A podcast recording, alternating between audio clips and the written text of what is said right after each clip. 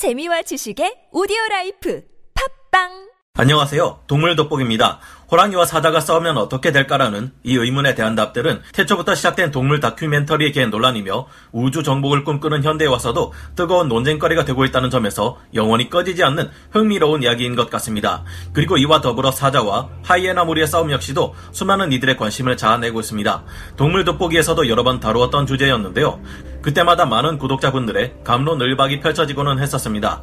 그런데 오늘은 이런 뻔한 조합이 아니라 조금 의외의 조합으로 이야기를 한번 해볼까 합니다. 바로 산천 초목을 벌벌 떨게 만드는 맹수의 왕 호랑이와 세계 최고의 독종 맹수인 아프리카의 악마 하이에나의 싸움입니다.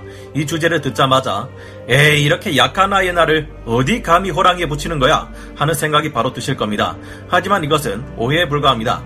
일반적으로 대중분들은 하이에나를 보고 다른 맹수들이 먹다가 남긴 쓰레기를 주워 먹는 약한 맹수의 이미지로 생각하는 분들이 많으신데 실제로 하이에나의 전투력이 얼마나 뛰어난지 이 영상을 끝까지 보시게 되면 하이에나의 진면모를 확인하실 수 있으실 겁니다. 자, 그럼 호랑이와 하이에나의 싸움, 그 결과가 어떻게 되는지 지금부터 알아보겠습니다. 전문가는 아니지만 해당 분야의 정보를 조사 정리했습니다. 본의 아니게 틀린 부분이 있을 수 있다는 점 양해해 주시면 감사하겠습니다.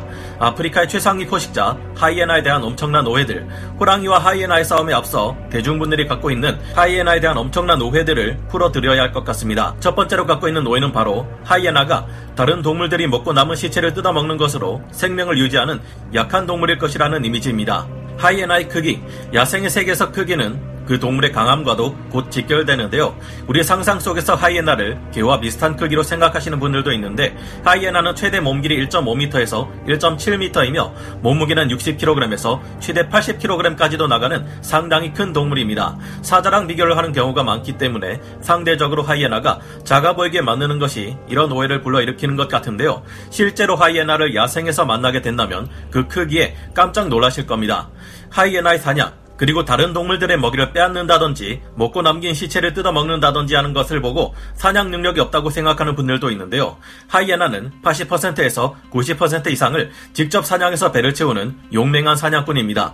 뿐만 아니라 야생의 세계에서 다른 동물의 먹이를 빼앗는다는 것은 약한 게 아니라 오히려 강한 동물이기에 보일 수 있는 모습이라고 생각해야 맞지 않을까요? 하이에나의 치악력, 하이에나의 무는 힘 또한 상상을 초월할 정도입니다. 하이에나 이빨과 턱힘이 무섭다는 것은 매우 유명한 사실이며 아프리카에 존재하는 육식 포유류 중에서도 가장 높은 치악력을 낸다고 알려져 있습니다. 늑대와 사자보다도 무는 힘이 강하다고 하니 얼마나 강한 것일까요? 어린 하이에나에게 손가락이나 발가락을 물리면 그대로 뜯겨져 나간다고 합니다. 그러니 혹시나 아이와 동물원에 가실 때 괜히 손가락을 우리에 집어넣었다가는 큰일이 나실 수도 있으니 주의 바랍니다. 다 큰 어른 하이에나의 경우 코끼리 정강이 뼈도 씹을 정도이며 사냥 후 식사를 할 때 다른 동물들의 뼈까지 모두 흔적 없이 먹어치우기 때문에 아프리카의 쓰레기 청소부라고 불리기도 합니다.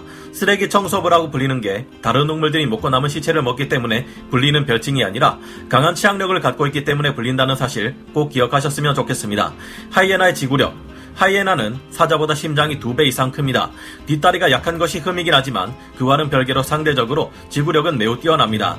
사자는 먹잇감을 사냥할 때 얼마 가지 못하고 금방 낮아빠져 버리고 말지만 하이에나의 경우 강한 체력과 지구력으로 오랜 시간 달릴 수 있습니다. 지구력이 좋다는 것은 사냥 성공률을 높일 수 있는 기반이 됩니다. 왜냐하면 먹잇감이 지칠 때까지 계속해서 쫓아갈 수 있기 때문이죠. 그렇다면 대체 왜 하이에나를 약하다고 생각할까요? 앞서 말씀드린 하이에나의 크기, 사냥, 치악력, 지구력 등을 살펴보면 하이에나는 약한 동물이 아니라 매우 강한 동물이라는 것을 확인할 수 있으실 텐데요. 이럼에도 불구하고 우리들은 이런 진실들을 받아들이기보다 에이 진짜로 그 정도까지 강할까 하고 계속해서 생각할 확률이 높으실 겁니다. 왜 이렇게 생각할까 하고 그 답을 찾아보면 아마도 어릴 적 봤었던 라이온킹과 같은 대중 매체들이 주는 영향이 아닐까 생각해 보게 됩니다. 대중 매체 속에 보여지는 하이에나의 모습들은 선명하고 깨끗하게 빛이 나는 털을 갖추지도 않았고 생김새 또한 매우 지저분하며 어색한 다리 비율로 못난이처럼 보이기 때문입니다. 그리고 특유의 울음소리 또한 썩 좋게 들리지는 않죠. 이런 이유로 실제로 하이에나가 강한 동물임에도 불구하고 저렇게 못나게 생긴 동물이 강할 리 없다고 무의식 속에 부정적인 이미지로 자리를 잡게 된 것 같습니다. 생각보다 강한 하이에나와 호랑이와 싸운다면 어떻게 될까요? 우리들은 하이에나가 생각보다 강한 동물이라는 것을 알게 되었습니다. 동물의 세계에서 강함을 논할 때 호랑이와 경쟁 상대로 놓이는 사자를 놓고 비교하자면 다음과 같습니다. 하이에나는 사자보다 치악력이 강합니다. 하이에나는 사자보다 지구력이 좋습니다. 그렇다면 하이에나는 사자보다 강한 것일까요? 네, 그렇습니다. 말도 안 되는 소리입니다. 정상적인 상태의 하이에나와 사자를 1대1로 놓고 싸움을 했을 때 하이에나는 사자를 절대로 이길 수 없습니다. 이것을 제가 좋아하는 소설 광마 회기 속 내용을 인용해 비유를 하자면 다음과 같습니다. 동네 뒷간에서 가장 강한 사마귀가 있다고 해봅시다. 절대 지지 않았던 무패의 사마귀입니다. 통산 전적은 100승점이라고 합시다. 이런 사마귀도 동네 고양이 앞발에 한 대 맞으면 죽습니다. 그런데 이 동네 고양이 역시 무패의 고양이였다고 칩시다. 근방에서는 이기지 못하는 고양이가 없었습니다. 하지만 이런 고양이도 뒷산에서 어슬렁대는 범을 만나면 앞발 후려치기 한 대 맞고 죽어버릴 겁니다. 그렇습니다. 하이나와 사자의 관계가 이 정도일 겁니다. 설원에서 말씀드렸던 태초부터 시작된 동물 다큐멘터리계의 논란이며 우주 정복을 꿈꾸는 현대에 와서도 뜨거운 논쟁거리가 되고 있는 호랑이와 사자의 관계를 놓고 봤을 때 호랑이와 하이에나의 싸움 역시 비슷한 양상이 될 것입니다. 현존하는 하이에나 중 가장 큰 개체는 전박이 하이에나인데요. 이 전박이 하이에나들이 아무리 커봐야 100kg은 절대 되지 못할 겁니다. 실상 60kg만 넘어가도 하이에나 무리에서는 큰 개체로 취급이 될 텐데요. 동물의 세계에서 크기는 곧 강함의 척도라고 말씀을 드렸습니다. 호랑이는 현존하는 가장 작은 아종이 수마트라 호랑이인데요. 이런 수마트라 호랑이 역시도 몸길이 215cm에서 255cm에 몸무게 75kg에서 140kg에 해당됩니다. 시베리아 호랑이의 경우 몸무게는 수컷 평균 176kg에서 암컷 평균 117kg이며 전체 몸 길이는 3m 내외입니다. 애초에 하이에나는 호랑이와 체 급에서 상대가 되지 않습니다. 입으로 물어뜯는 공격이 전부라고 할 수 있는 하이에나는 앞발을 자유자재로 사용할 줄 아는 호랑이에게 상성상으로도 불리합니다. 맷집으로도 호랑이의 강력한 후려치기 공격에 대응하기는 어려워 보입니다. 자유자재로 좌우를 넘나드는 움직임을 보이는 민첩한 순발력과 유연함까지 갖춘 호랑이를 하이에나가 이긴다는 것은 과장을 좀 보태자면 고양이가 호랑이에게 덤벼서 이겨보겠다는 것과 전혀 다를 바가 없는 사실일 겁니다. 그렇다면 산천초목을 벌벌 떨게 만드는 맹수의 왕 호랑이와 강함을 논할 수 있는 동물은 무엇이 있을까요?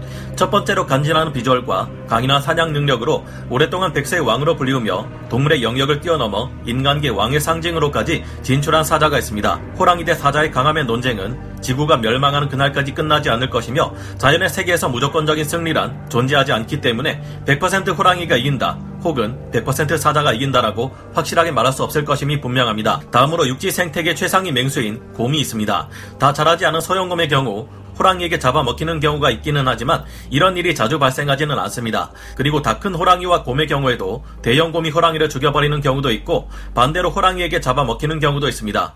호랑이와 사자와 달리 서식지가 겹치는 경우가 많기 때문에 한마디로 서로가 죽고 죽이는 야생의 대척점 관계에 놓여 있다 생각하시면 좋을 것 같습니다. 다만 기본적으로 곰들이 호랑이보다 상대적으로 크기 때문에 호랑이가 기습을 하는 경우가 있을 뿐 격투기 선수들처럼 1대1로 정면 승부를 하는 경우는 거의 없다고 봐야 합니다.